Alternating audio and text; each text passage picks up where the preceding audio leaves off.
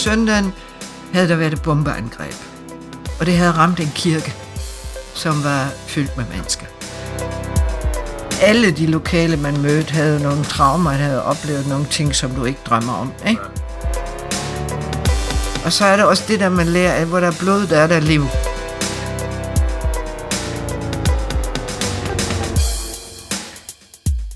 Goddag og velkommen til denne udgave af Stetoskopet, som vi er tre, der er tilrettelagt. Det er mig, Anders Schack.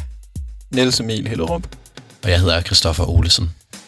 Den her sommerudgave af Stetoskopet kommer til at bestå af to interviews, og vi har valgt at lave den over to programmer, så det første kommer altså i dag, og så kommer det næste om to uger, når vi laver vores næste program. Ja, og seriens tema er øh, at være udsendt som læge til verdens brandpunkter. Vi bringer samtaler med to fødselslæger, som har haft fingrene dybt nede i bolddejen, i konfliktzoner og under vanskelige forhold sammenlignet med vores danske standarder. Og kvinden, vi skal høre fra i dag, er Annelie Gensel, som jeg har været ude at snakke med. Hun er fødselslæge og arbejder til daglig i Aalborg, men har brugt det meste af sin karriere med at rejse rundt til alle verdens brandpunkter med forskellige NGO'er, heriblandt Læger Uden Grænser. Jeg er fødselslæge og øh, øh, oprindelig fra Tyskland. Jeg har boet i Danmark og har familie her siden 70'erne. Jeg er 66 år. Øhm, jeg har arbejdet i, i Danmark øh, i sygehusvæsenet i de første år all round som med mange forskellige fag. Øh, det man kalder almen medicin, så i mange år øh, som kirurg, og så øh, uddannede jeg mig til speciallæge i øh, fødselshjælp og gynækologi. Og i 1996 havde jeg som mulighed at realisere en gammel drøm, nemlig at komme ud i tredje verden med læger uden grænser. I begyndelsen af 80'erne havde jeg også øh, taget et trobediplom, øh, så øh, dengang hed det trobemedicin, så jeg vidste lidt om det. Jeg har rejst hele mit liv rigtig meget. I Afrika og i Asien, og øh, familiemæssigt har vi så øh, to adoptionsbørn, som nu er voksne fra Filippinerne. Så ja. ja. Øhm, vil du fortælle om første gang, du fik den her tanke om, at du skulle arbejde i den tredje verden? Ja, det, øh, det er meget længe siden. Det var faktisk allerede under medicinstudium i Tyskland. Øh, det var i 70'erne. Der blev øh, læger uden grænser dannet i Frankrig. Og det synes jeg var en rigtig god idé, og vi medicinstudenter i Tyskland på nogle af universiteterne, vi bakker op omkring det og samler penge ind til det. Øh, så mødte jeg min mand, som er dansker, i 75 og flyttede til Danmark i 76, 77. Og dengang var uh, Læger Uden Grænse ikke til stede i Danmark endnu. Det kom de så lige så stille. Og da de uh, fik et kontor her i Danmark, så tilsluttede jeg mig der. Så jeg har altid været øh, øh, aktiv i Læger Uden Grænser her i den danske. Ja. Øh, men så fik vi børn, og øh, øh, i mange år kunne jeg så ikke bare tage afsted. Nej. Det gjorde jeg så i 1996 første gang. Ja, og hvor tog du hen der? Og der blev jeg sendt ud med Læger Uden Grænser til et meget, meget stort flygtningelejr i somalisk område på det afrikanske horn. Øhm, dengang var der cirka 150.000, 200.000 mennesker. Nu er der mere end en halv million. Mm. Øhm, og der bliver jeg sendt ud som det, der hedder medicinsk koordinator. Så det vil sige, at jeg fløj til Nairobi og blev informeret der af hovedkontor, og så ind i en lille flyver, og så ud i bussen. Ja. Lige før du var landet. Ja. ja. Og så, øhm, hvordan skal jeg forklare det? Det er meget stort lejr, hvor man har det, man kalder et basecamp, Pictusheim, øh, hvor alle organisationer så holder til. Ja. Øhm, og det er selvfølgelig ikke kun medicinske organisationer, det er sådan nogle som CARE og UNICEF og øh, UNHCR, flygtninge, øh, øh, afdeling af de forenede nationer, en del organisationer.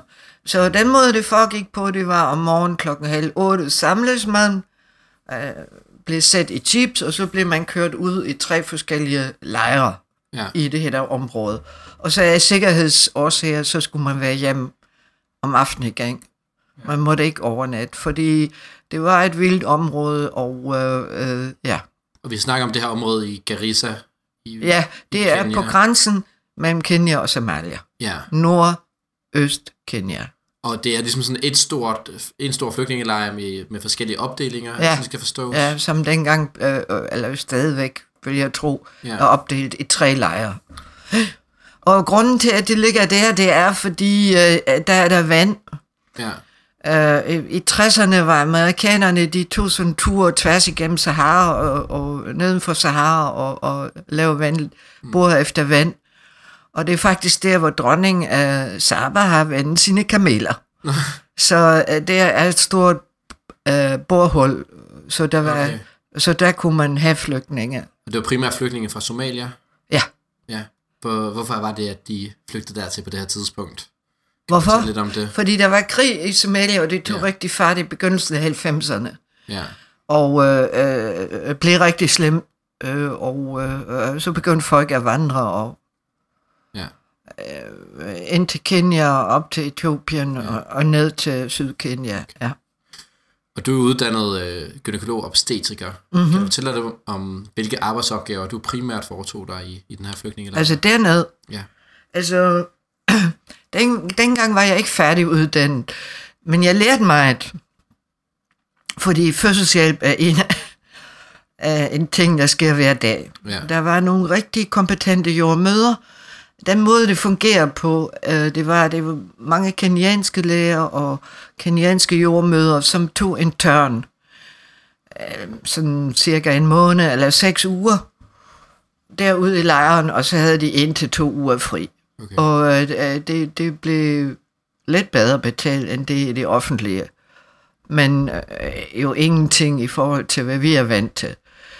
Det var meget dygtige folk af den simple årsag, at de har øh, strøm af patienter hele tiden. Mm. Men altså, jeg var også, jeg var ikke bare øh, øh, fødselshjælper dengang, altså jeg var læge på alle afdelinger. ja.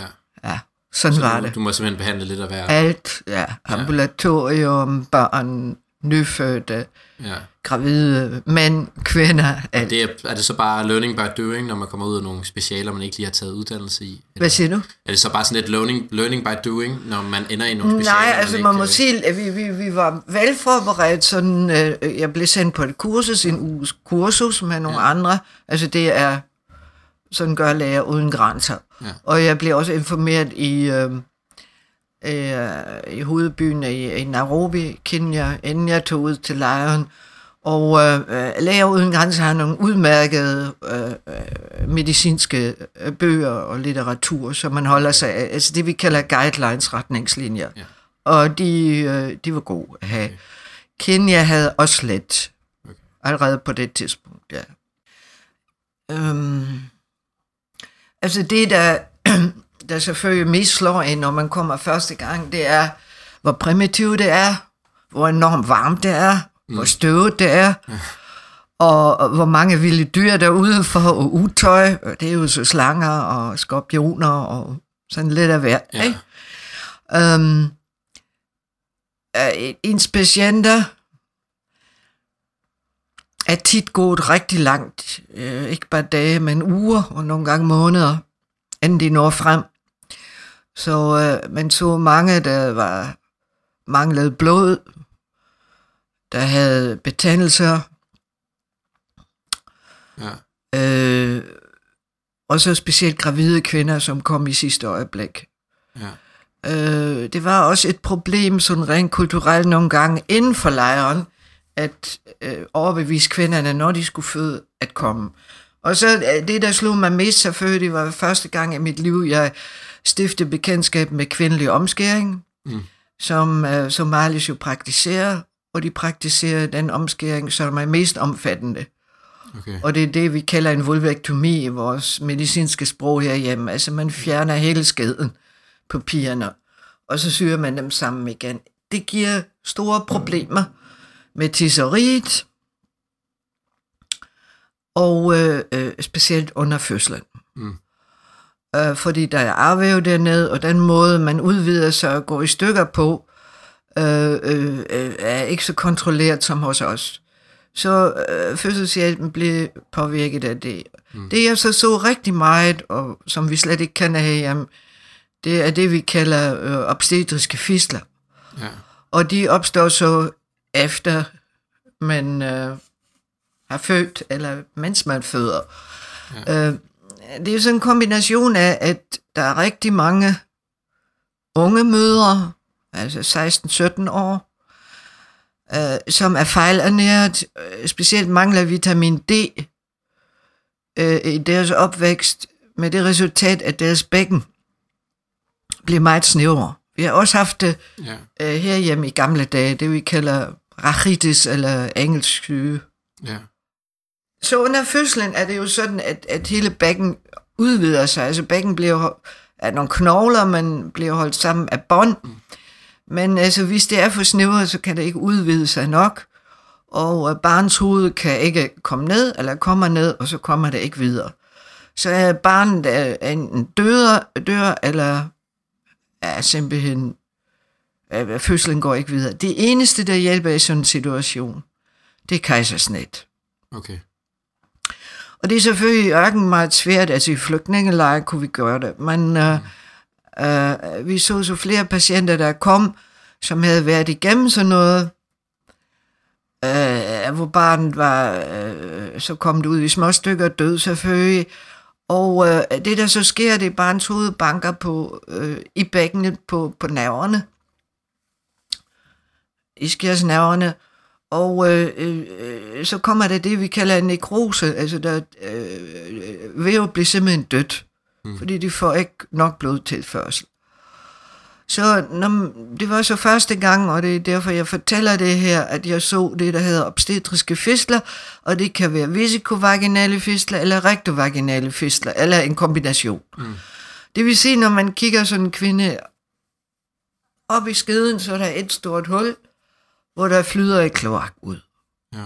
En blanding af, af tis og afføring. Øh, og, og det er kombineret med varme, og det er rigtig varmt dernede, øh, gør, at de her kvinder, dem kan man altid spotte langt væk, fordi de er omgivet af en sværm af fluer. Okay. Det er umuligt at holde sig ren og tør, og derfor bliver det tit udstødt også. Okay. Fordi øh, sådan et marginalt samfund kan simpelthen ikke have sådan nogen. Ikke? Nej. Så øh, det var et stort problem, og øh, det havde jeg jo selvfølgelig aldrig oplevet før. Og det gjorde et stort indtryk på mig, og øh, så besluttede jeg mig for det, inden jeg dør, vil jeg gøre noget ved det. Ja. Og så begyndte jeg med at interessere mig rigtig meget for det, og havde et eller andet lidt naiv forhåbning om, at jeg kunne lære at operere det her. Okay. Og øh, øh, øh, jeg brugte en del tid på at finde de øh, få dygtige kirurger, der fandtes i Østafrika, og de sagde alle sammen det samme, jamen, man skal mindst lave 10-20 operationer om året af den slags. Det er meget kompliceret kirurgi. Ja. Øh, øh, ellers nytter det ikke noget. Så må du flytte herned, og det kunne jeg ikke. Jeg havde familie i Danmark. Nej. Så øh, øh, det, jeg gjorde lige så stille, det var at interessere mig for det, der hedder urogynækologi herhjemme. Fordi herhjemme, det der kommer tættest på den kirurgi herhjemme, det er, når vi øh, syr kvinder sammen, Ja. hvor blæren er faldet ud. Okay. Det er, at man kigger på den samme et anatomi, og man bruger nogle af de samme instrumenter. Det er slet ikke så kompliceret som dernede. Dernede er det tit, man har at gøre med arvæv, Ja. og øh, nogle forhold, hvor man ikke kan kende noget som helst. Så øh, det, jeg gjorde i de næste år, efter jeg var færdig i flygtningelejren, det var så, at jeg fandt mig en lille NGO, som sendte specialister ud i kortere tid til den nærliggende øh, centralsygehus i en by, der hedder Garissa. Og så tog jeg, mens jeg var derud altid, en gang ud i flygtningelejren, og jeg havde meldt min ankomst i, jeg er her to-tre dage, og så havde de legnet alle kvinder op for mig, og så kunne jeg se, det kan vi gøre noget ved, det kan Ja. vi gøre noget ved, det kan vi gøre noget ved. Så de havde fundet dem på forhånd. Ja. Og det fungerer egentlig meget fint. Det største problem var at få de her patienter transporteret igennem bussen Ja. tilbage. Og selvfølgelig også, hvem skulle betale for ophold på sygehus. Ja. Det øh, kørte så tit via øh, øh, UNHCR, altså det er lejren, der er betalt det, altså de forenede nationer. Ja. Øh, Det var den ene del, og så kom øh, øh, en, en kirurg flyvende fra øh, Nairobi. De har en organisation her, der hedder Flying Doctors, som betjener hele Afrika. Og de tager sådan ud og laver sådan nogle øh, kirurgiske camps. Ja. Og så øh, stod jeg der med mine patienter, og vi havde et meget godt samarbejde i nogle år. Og øh, Så, så når du står der og har alle de her patienter legnet op, ja, og du siger, det kan vi gøre noget ved, det kan vi ikke gøre noget ved. Hvad Ja. vil det sige? Altså, så dem, man ikke kan gøre noget ved, hvad, hvad, ja, dem kan man ikke gøre noget ved. hvad gør man så? Ingenting. Ingenting.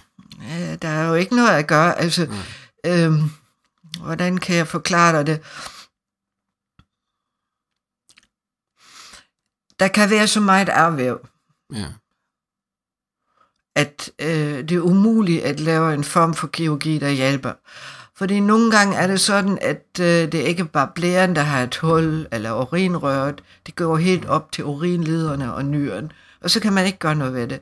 Og ude i bussen at gøre det, at man leder urin ud af maven, eller afføring ud af maven, og laver det, der hedder en stomi. Vi prøver det et par gange, det virker ikke. Det kan man ikke. Det. Så det kan man ikke. Men det man kan gøre, og, og det brugte jeg meget tid på, det var, øh, men det var jo dengang i vorden. Og der var ikke mange, der havde skrevet om det. Det er jo faktisk 90 procent af disse fø- fødselsskader, dem kan man undgå ved efter en vanskelig fødsel, eller gennem en vanskelig fødsel, at lægge et kateter og beholde det inde i en måned. Okay. Og det i sig selv, det, det, det lyder meget øh, simpelt, fordi det, det gør, det at det holder blæren tømt hele tiden, så den kan hele, når der er ja. et hul i blæren til skade. Men i den befolkning, der er vant til at være normal, nomader, og øh, fordi der, hvor vi kunne gøre det, det var et sygehus eller langt væk, Ja. fra der egentlige flygtningelejre. Det, det største problem var altid, hvem skulle betale for mad og tøj og indlæggelse og sådan noget. På et eller andet tidspunkt havde de så lavet sådan en lille afdeling øh, i det her sygehus. Det var meget sjovt. Det ligner meget et flygtningelejre, Ja. hvor, hvor der kun var flygtninge, og det kunne de godt lide, fordi Ja. så var det for sig selv. Ikke? Øhm, men det var, der var også en læringsproces for, for det personale på sygehus, som skulle håndtere fødsler. Jeg oplyste dem om, hvordan leder man en fødsel, hvor længe må den trække ud. Ja. Ikke? Hvordan, kan du fortælle lidt om den her oplevelse med at komme ned og skulle gøre en forskel, men så Mhm. mm-hmm. simpelthen møde nogle unge kvinder, hvor man bare ikke kan gøre en forskel, fordi der måske ikke er ressourcer, eller fordi ja. Ja. det er gået for lang tid, eller, Ja. eller hvad det nu kunne være, der Ja. kommer i vejen. Kan du fortælle lidt om den oplevelse? Jo, men det er jo selvfølgelig en stærk oplevelse, ikke? Fordi, hvordan skal jeg sige, jeg var altid meget glad, når jeg kom hjem til mit universitetssygehus, fordi man Ja. kunne tage alle de blodprøver, man ville have, Ja, ja, ja. man kunne tage alle de prøver, og man kunne stole på dem, og man havde altid den medicin, som man skulle bruge, og man kunne lave hurtige operationer, Ja. hvis det var nødvendigt. Så man blev meget takne- taknemmelig. Den anden vej rundt, når man er dernede, altså man bliver også træt. Altså der er, dagen har kun 24 timer, og man kan ikke redde alle. Nej. Og det tager selvfølgelig nogle år at, at få den der hårdhed, men det bliver man nødt til, ellers kan man ikke gøre sådan noget der. Nej. Det kan man ikke. Altså, man kan ikke redde hele verden, og sådan er der. Vi var øh, udsendt altid, der var altid to kirurger, pensionerede kirurger, og jeg var sådan lidt atypisk. Jeg var gynekolog, fødselslæge, og jeg var yngre end dem. Og, og, og nogle af dem, de var virkelig meget erfarne, men de var pensionerede. Og så var det altid, de kunne altid blive rigtig sure, fordi det havde deres operationsprogram, og sådan, når sådan en som jeg kom og sagde, nu skal vi lave kejsersnit. Og alle afrikanere droppede alt og rydde bordet, og i løbet af en halv time, så laver jeg kejsersnit. Okay. Øh, øh, Altså, jeg var yngre, jeg var i 40'erne, og jeg var kvinde, og der var de her gamle mænd. Og øhm, Hvorfor, hvorfor var det, du fik den særbehandling? Hvorfor fik du den særbehandling? på grund af, at det skal gå hurtigt, der er to liv Okay. på spil, det ved Okay. afrikanerne, det ved alle mennesker. Ja. Sådan er det også herhjemme. Men der har du bare mere, øh, du har flere operationsstuer, du kan, Ja, ja. der har du ikke så mange. Så øh, øh, den her ene kirurg, han, han så sig lidt øh, sur på mig. Han, øh, jeg vil fandme se, hvad du laver, og han siger, du er så velkommen, du kan assistere mig. Og det var en, men, et menneske, som var meget højere end jeg. Ja. Højt som dig, sådan, og rigtig kirurg. Og så ved det sådan, at vi skulle lave et kejsersnit kl. 11 om aftenen, altså det var balragende mørke, og vi blev kaldt, så siger jeg, nu er din chance at komme med, og du må gerne assistere mig. Jeg var ikke så glad for det, fordi jeg havde altid en afrikaner på den anden side øh, til at assistere mig, og de er pissedygtige, de ved, de Ja. kan det. Og så øh, laver vi det kejsersnit der, og jeg havde lige indført den her nye teknik, hvor i stedet for at man laver et langt sabelsnit, så laver man sådan en tværsnit. Okay. Og ja, det skulle han også lige vende sig til. Hvorfor nu det? Så siger jeg, "Jamen, det giver mindre blodtab og hurtigere, og bum, bum, bum. Og lige da vi har barnet ud, så går lyset ud. Aha, Ja, og det er midt om natten. ja. Ja. Og så er det jo sådan nogle som os, vi har sådan en overlevelsesudstyr med. Jeg vender mig bare om og siger til den ene af dem, øh, kom lige med min pennelampe. Ikke? Ja. Der var ingen mobiltelefoner endnu. Det havde manden jo ikke med. Og det tager lidt tid at starte generatoren, og er der overhovedet noget. Og afrikanerne, de tager det stille og roligt, så de øh, tager bare en lommelygte, ikke? og lyser videre. der. ja. Og så det var lige da vi havde barn ud, og øh, øh, øh, øh, øh, øh, moderkagen var ikke helt ude endnu, så det, det var der, hvor det bløder. Ja, Så da vi så får det lys på, så er der blod. Og den her mand, han flippede totalt ud. okay. Og så siger jeg, nu gør du altså øh, ikke noget.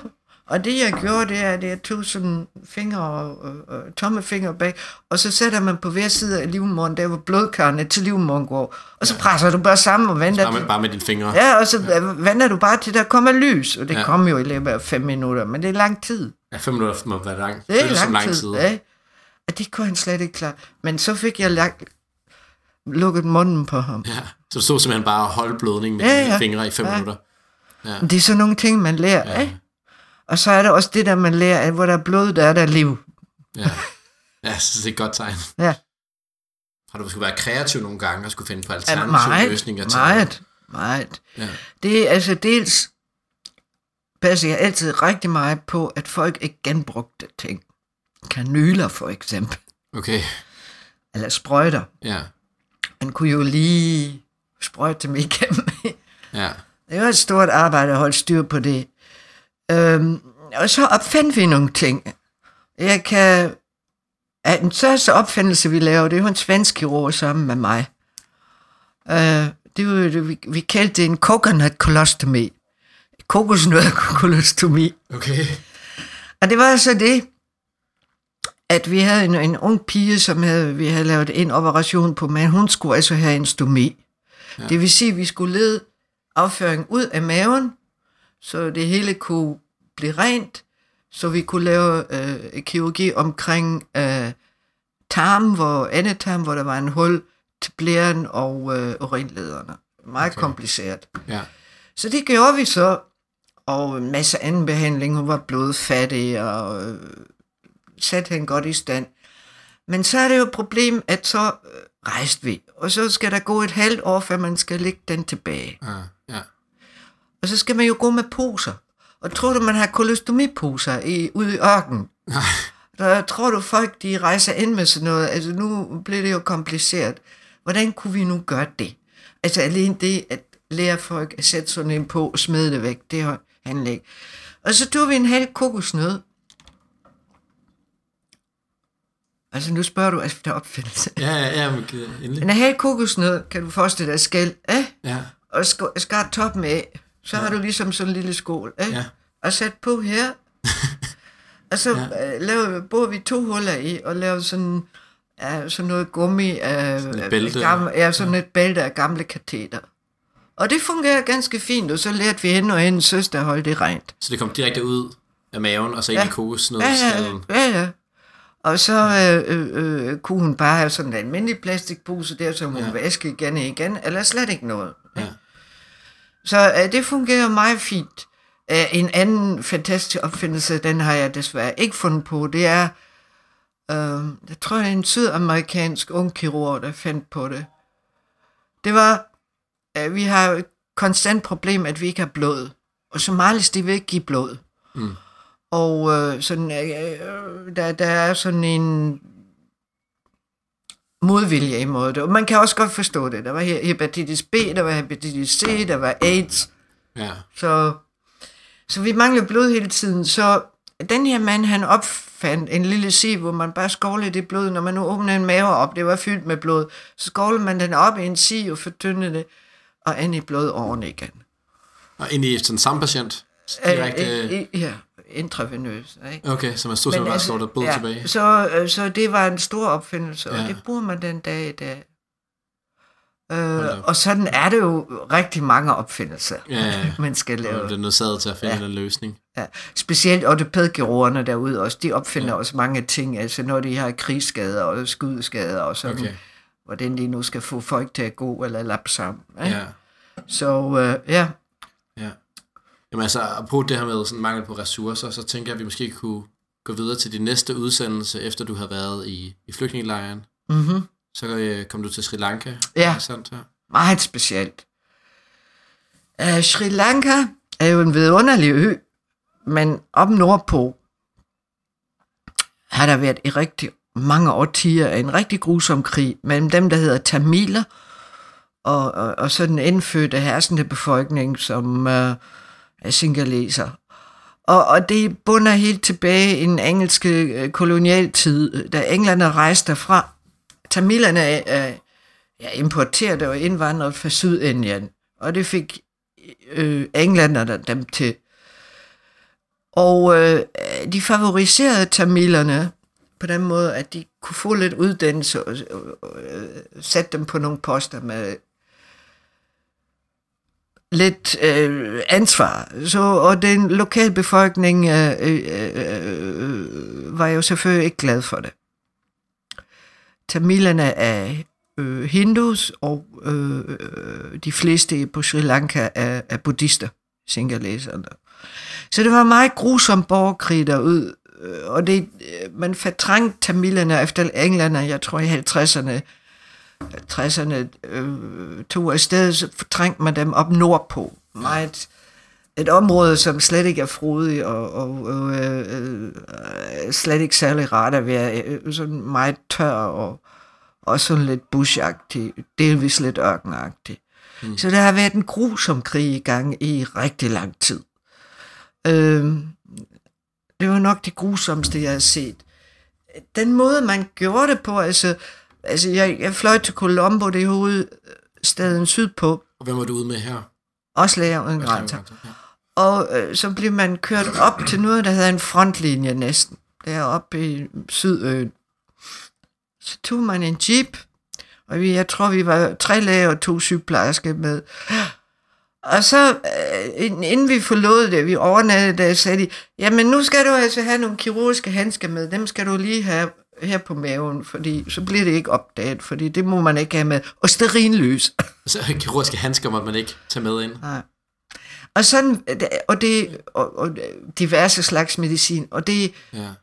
skiftede hele tiden, fordi de kunne ikke køre direkte over. Nej. Jeepen kunne køre til frontlinjen. Det var en frontlinje ligesom i Første Verdenskrig, Ja. med sådan skyttegrav og, og hegn, hvor man skulle gå over. Ja. Og så ventede der en jeep på den anden side. Så alene det var meget mærkeligt. Og da vi langt om længe kom der til, og du skal også forestille dig, at dengang var der ingen mobiltelefoner, ingen fax. Og I bare vandrede over Vi, grænsen. ja, de havde der på den rigtige side, havde de en satellittelefon. Så det var altid svært, og det var med walkie-talkies og øh, øh, rigtig gammeldags. ja. Så øh, kom man derover, og så var Og man det jo... fordi man skulle smugles over, som ikke blev Ja. opdaget af, Ja. af krig. Og øh, så var det jo, at man virkelig var isoleret deroppe. Og så kom vi til, til den der lille by, hvor sygehuset var, og så var der sket det, og det vidste vi ikke. Altså, På grund af mangel af information og kommunikation. At øh, det var en tirsdag, vi kom, tror jeg. Om søndagen havde der været et bombeangreb. Og det havde ramt en kirke, som var fyldt med mennesker. Og Og det, søndag.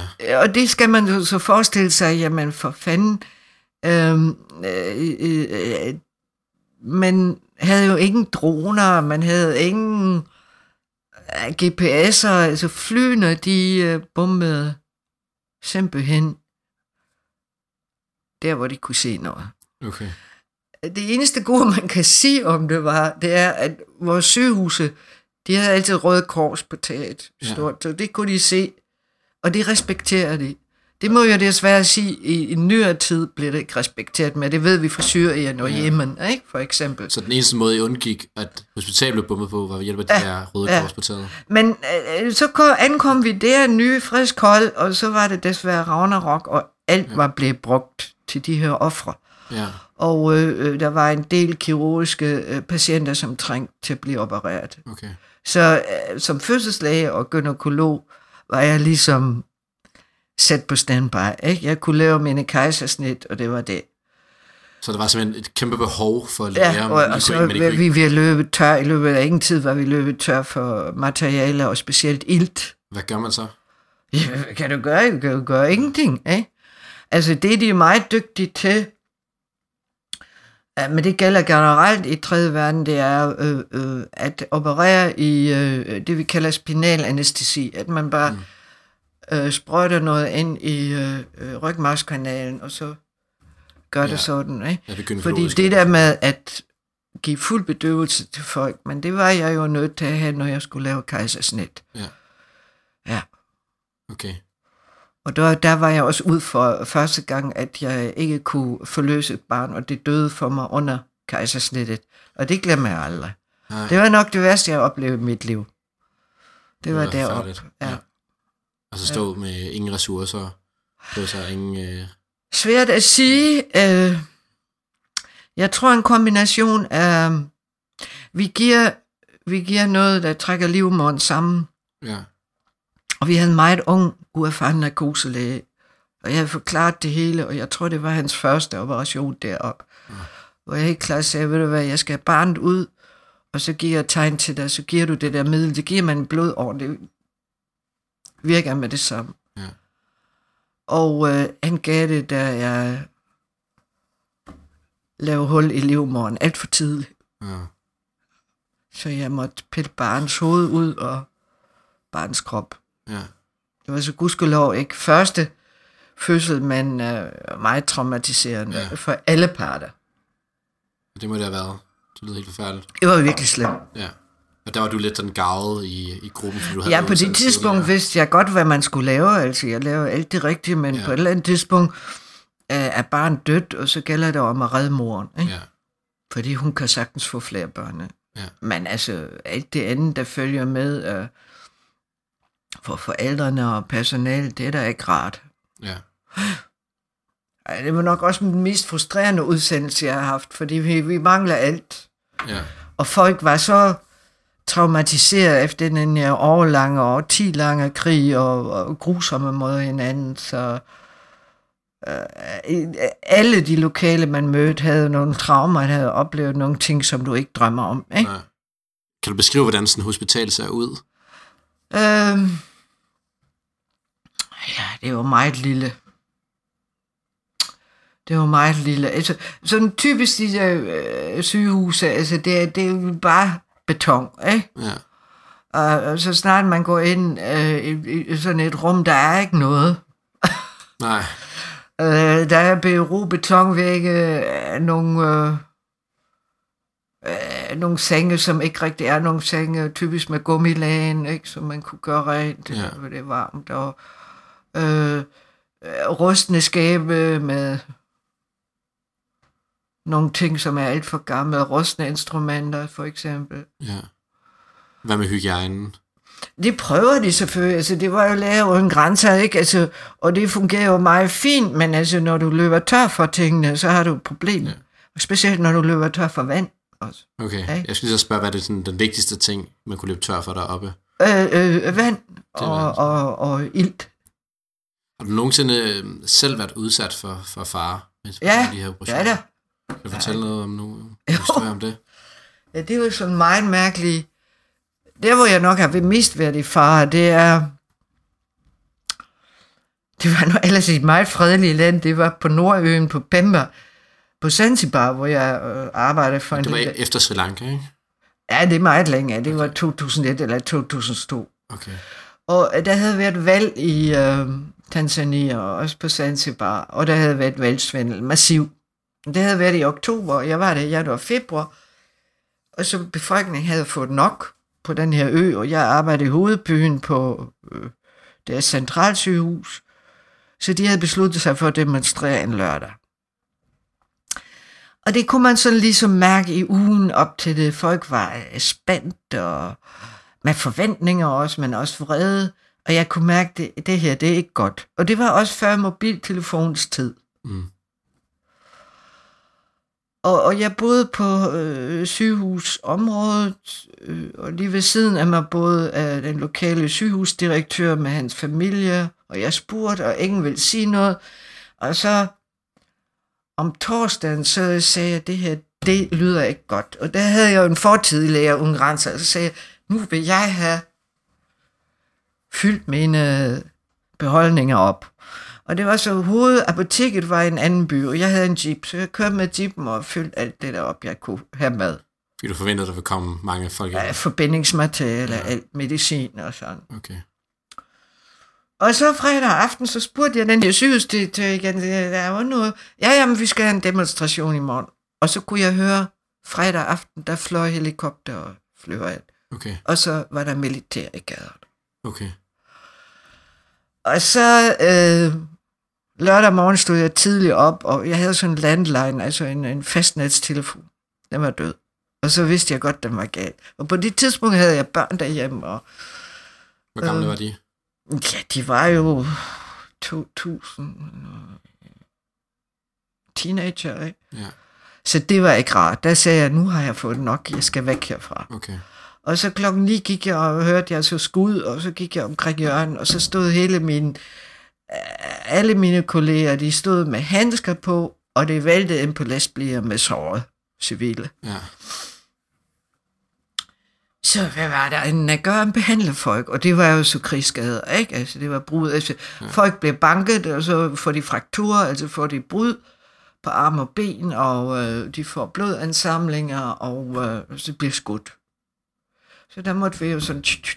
øh, Der kom de her forsyninger, som jeg havde Ja, det specielt øh, øh, væske, som man kan putte ind i blodåren. Ja. Det var rigtig godt, ikke? Og så fik vi langt om længe, vi manglede folk, og alene at få kolleger ind var et stort problem. Og jeg havde en jeep med benzin på. Og på et eller andet tidspunkt tog jeg ud med min kvindelige kolleger, for jeg hentede øh, narkoselæger, narkosesygeplejerske, og der blev vi holdt op af soldater Okay. sådan her. Og hvis jeg ikke havde haft hende med, så ved jeg ikke, hvad der var sket. Hvad gjorde de? Jamen, de holdt en maski, mas, øh, maskingevær lige på dig og råbte og skreg på deres eget sprog, ikke? Og, Ja. ja. Altså siger du, hallo, jeg er læge, de er fuldstændig ligeglade, det er jo sådan nogle uh, unge specialstyrker, ikke? Ja. Og så om aftenen, så begyndte de øh, at voldtage og øh, øh, skyde lidt flere og brænde huse. Soldaterne. Og ja, og så tog jeg med tippen, jeg nåede at komme ind det eneste sted, de havde kortbølge radio, hvor jeg så snakkede med min ven på hovedøen, og han sagde, du skal bare ud derfra. Hurtigst muligt. Det er helt galt. Mm. Øh, på Zanzibar øh, øh, øh, hovedby, der havde været en bombe i Dar es Salaam, var det helt slemt. Så det var rigtig slemt. Og så var det så heldigt for mig, at øh, de fløj jo alle generaler og alle militærfolk ind, så flyverne på vej ud var Mm. tom. Så manden om morgenen, så sagde jeg goodbye. Så fik du en plads på et fly. Hvad? Det var simpelthen borgerkrig, der udbrød. Hmm? Det var simpelthen borgerkrig, der udbrød. Ja, og jeg, det specielle var, da jeg så kom til hovedøen Zanzibar, det vi kalder Unguja, hvor du jo også har været. Um, der var det jo, at ingen vidste noget, og alle sagde til mig, nu skriver du alt det ned. Jeg var den eneste hvide, og jeg var det eneste vidne udefra til stede der. Der var ikke andre. Var ikke andre. Alle de andre, de var vel taget deres, de var Ja. taget deres sted. Ja. Og der var ikke mange der. Og, øh, og folk kom og spurgte mig, hvordan, og hvordan går det med min familie. Der er mange fra Pemba, som Nordøen hedder, Ja. som på hovedøen også. Så lige pludselig, i løbet af to dage, tror jeg, så bliver jeg øh, øh, med færgen transporteret til Dar es Salaam og skulle aflægge vidensbyrd i alle ambassader. Og så blev turismen ellers lukket på Zanzibar. ja, Og det var på baggrund af det, jeg... de historier, du fortalte der. Ja. ja, for der var simpelthen kom ikke nogen information ud omkring, hvad Ja. der skete. Åh, oh, vildt. Men altså, du spurgte efter det farligste. Det, Ja. ja. det tror jeg nok, det var det Det farligste. der, du ja. altid på, at der skete noget. Der var selvfølgelig også det, altså, øh, i, i de der år, hvor, hvor AIDS kom, og vi ikke havde noget behandling, at vi ville lave kirurgi, og tit meget mørk og sådan, så gang imellem, så rørte altså nål af fingrene. Ja. Ja. Det var meget ubehageligt. Og man kunne ikke testes med det samme, som man gør Jo, det kunne man så, når man kom hjem, og det gjorde jeg jo altid, ikke? Men, øh, men der var jo ikke som behandling. Altså nu om stunder, hvis man får det, en behandling. Ja. Dengang var det jo i fuld flor, Ja. ja. epidemien. Ah. Ikke? Så ja, det må være lidt uhyggeligt også. sådan var det. Ja. Ja, Afghanistan. Meget specielt. Det var omkring 2001-2002 eller sådan noget. Øh, øh, øh, altså det er jo sådan typisk mig. På et eller andet tidspunkt var der et billede, jeg tror det var information eller politikken eller alt andet, af den første kvinde i Kabul, som havde smidt sløret. De har det der, vi kalder burka, ikke? Det er Ja. meget flot, en ligesom blå farve. Så den smidt sløret. Og øh, så der skal jeg altså ud. Og hvem arbejder der? Og det var der faktisk en organisation, der gjorde øh, i, i mange år i den vestlige hovedby, der hedder Herat, som ligger på Silke, den gamle Silkevej. Og øh, fordi jeg vil ikke være i Kabul. Der var for mange bomber og det, krig, og det ved jeg ikke. Ja. Så det passer fint, og det er en organisation, som søgte en, en fødselshjælper og en, der kunne træne jordmøder. Fordi det var det i gang med der. Langvarig engagement der gennem mange år, som er affødt af Haslund Christensens ekspedition i tidens morgen. Okay. Så de havde penge, og der var tingene i orden. Det var egentlig rigtig godt. Ja. Så kom jeg derhen, og det var bare så hårdt. Okay. Det var så koldt om natten. Og som kvinde var man ingenting. Som læge fuldstændig lige meget, fordi man var kvinde, man var ingenting. Jeg prøvede en gang at cykle fra den ene, fra vores dør, og 300 meter hen. Jeg blev stoppet med det samme. Der måtte jeg ikke. Du må ikke cykle. Nej. Og, øh, øh, øh, og man skulle gå med hovedtørklæde. Og, altså, hele tiden. Ja. Hvem er det så, der stopper dig der? Er det, Det er lokale. du kalder siger? Ja. Opad. Og det er farligt, at de bliver vrede på dig. Ja. Okay. Og øh, altså, det var slet ikke rart. Så jeg havde så... Det eneste, der var rart, da jeg var der, det var, øh, at der kom en ung,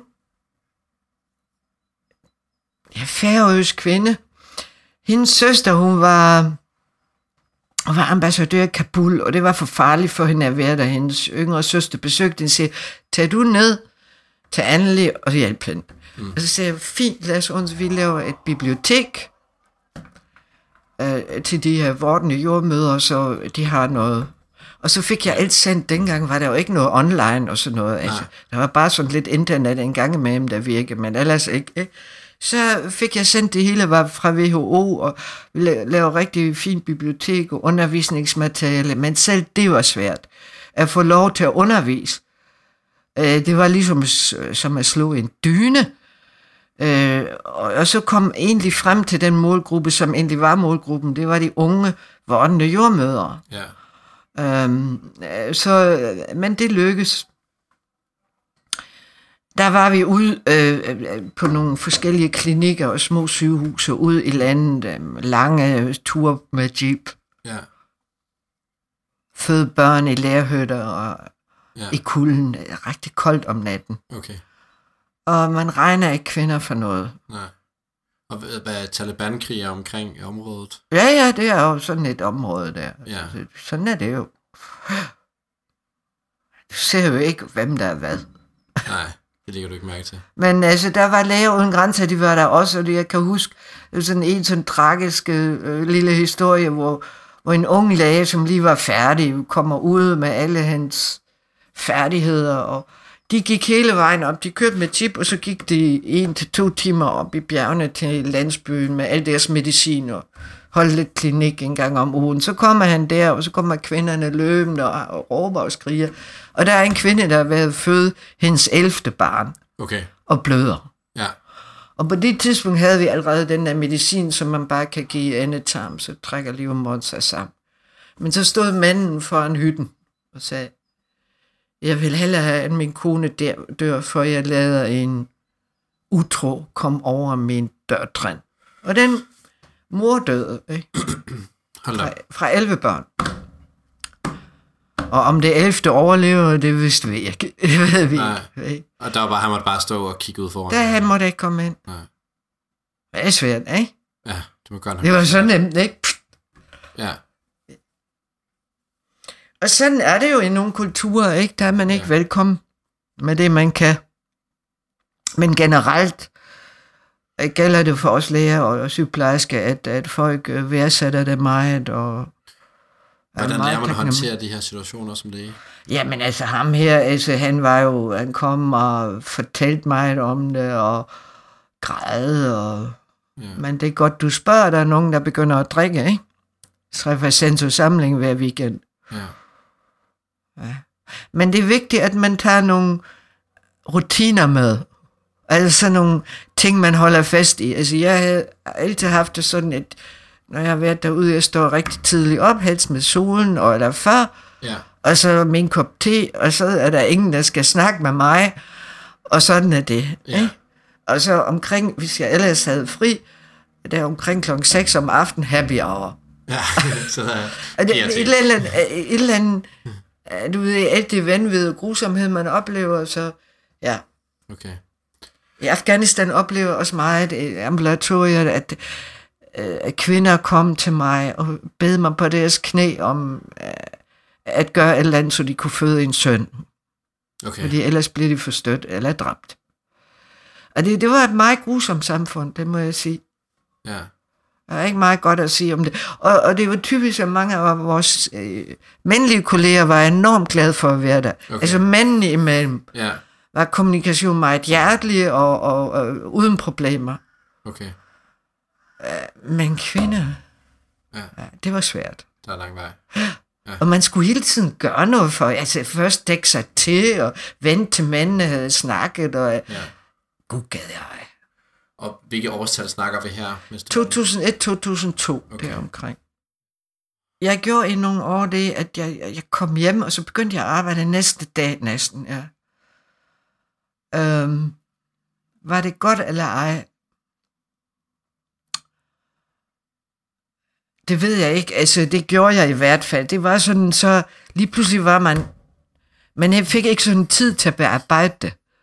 Men man fik heller ikke sådan tid til at blive chokeret og gå i, i hi. Okay. Det var egentlig meget godt at arbejde sig ud af det. Altså personligt er det sådan, at jeg var altid enormt glad for at komme hjem til mit sygehus. Jeg kan huske, det jeg Ja. var mest glad for, det var, når man kom om morgenen på arbejde, og var altid rent tøj. Ja. Og det lugtede godt, og det var rent, og øh, Ja. man skulle bare sige, og så var der medicin og blodprøver, og Ja. det var sådan en luksus. Det var sådan en luksus. Så var det også meget spændende, synes jeg, for mig, mit vedkommende, da jeg begyndte at arbejde med de fødselsskader, og hvorfor det opstår, at jeg kunne tage en del ting med fra Afrika, som man havde glemt i Danmark. Hvilke? Det er jo øh, specielt, hvordan man håndterer fødsler af mange gangsfødende, altså dem, der føder mere end 3-4 børn. Ja. Det er tit, man glemmer det her hjemme, og det er en anden måde, man håndterer det på. Okay. Øhm, øh, jeg oplevede personligt en, en enorm velvilje på min afdeling i Aalborg. Jeg havde også øh, par chefer, som selv en havde været ude i tredje verden, og det betød meget for mig. Og de første år der, da jeg tog afsted, øh, så var det jo også, at Læger Uden Grænser var, var ikke så omfattende i Danmark. Og der var faktisk en del folk, der kom hjem og øh, øh, var chokeret Okay. af dem, der var udsendt. Så vi Ja. laver sådan det, vi kalder et, et, et PS-network, altså et uh, Personal Support Network. Og der fik vi en af psykologerne fra Rigshospitalet, han hjalp frivilligt, og det er blevet rutine nu. Ja. at Ja, ja, man får det på- tilbud. Fordi der er nogle folk, som senere hen først får en, depression eller en eller anden reaktion. Sådan noget posttraumatisk stress. Og, og det, har vi så, det følger vi så op. Okay. Vi plejer altid her til sidst øh, at give vores gæster en mulighed for at komme med en besked til øh, vores lyttere, som primært er medicinstuderende, men også nogle læger, Ah, der lytter okay. med. Om du har et eller andet, du gerne vil, et budskab, Ja. du gerne vil komme ud med dem til. Ja, det vil jeg gerne, fordi jeg har haft mange medicinstuderende, som har besøgt mig på Zanzibar eller dernede. Hvis man vil sådan noget der, så skal man tage en rygsæk, og så prøve det af. Um, der er to slags rejsende nu om stunder. Altså mange af jer unge, I kommer derned, og det hele er gennemorganiseret, så det vil noget. Um, Du tænker på medicinstuderende, der Ja. kommer øh, tage ud. Øh, og det er selvfølgelig fint, fordi så får man sådan en, en, en praktikum, eller man laver et eller andet opgave, eller bliver tilknyttet et eller andet sygehus. Men det der med at, at også øh, frigøre sig fra det, og, og gå lidt ud på egen hånd med en rygsæk, og rejse ud i en landsby og sætte sig ned og kigge, hvad er der egentlig her af sundhed og sygdom. Og det er altså egentlig godt at gøre det, fordi det giver, giver en bevidsthed. For os var det helt naturligt, fordi der var ingen mobiltelefoner, da vi var unge. Der var ingen organiserede rejser. Altså, øh, man var tit on the road og udsat for, at man måtte finde ud af det selv, og også begive sig i hænderne på det lokale. Mm. Altså, du ved, interaktion, ikke? Og når, når man gør det, og sådan lige lukker øjnene og tænker, aha, sådan er det her. Hvad gør folk her for at blive sund eller rask? Og for, så får man en helt anden tolerance over for alt det hokus pokus, der foregår, og besværgelse, og religion, og øh, bønder, og øh, alt muligt mærkelige ting, som folk gør, mm. fordi de har ingen vel. Ikke? Altså, det åbner ens øjne, ligesom. Og så har jeg også øh, øh, øh, øh, det budskab, altså der er rigtig mange unge mennesker, der gerne vil det der, men man skal også, når man nu prøver det, det kan være praktikum eller et eller andet øh, ophold af nogle måneder dernede, hvis man så finder ud af, at det her, det er bare hårdt, og jeg orker det ikke, så stå af. Altså, jeg har sådan en tommelfingerregel, at jeg siger, en ud af ti, der kommer ned til mig, der bider det på, og så går det. Fordi det er et liv med mange omkostninger. Altså for det første oplever man nogle ret grumme ting, og for det andet er, er det en interaktion med i, i, i lande med korruption, som man ikke kender herhjemmefra. Mm. Alt det, vi tager for givet, er tit ikke givet dernede, og kun forbeholdt de rige at få behandling. Og det skal man også ligesom kunne bære, eller vel, ikke? Det var alt for denne gang. Et stort tak til Annelie Gensel, for hun har lyst til at være med i vores program. Det var jo som sagt det første program ud af to i den her omgang. Ja, og om to uger, der gæster vi overlæge fra Hvidovre Hospital, Josefine Obel, som også er fødselslæge, og øh, vi har snakket om, hende, om hendes udsending til Yemen her i foråret, hvor der lige nu pågår den største humanitære krise i moderne tid.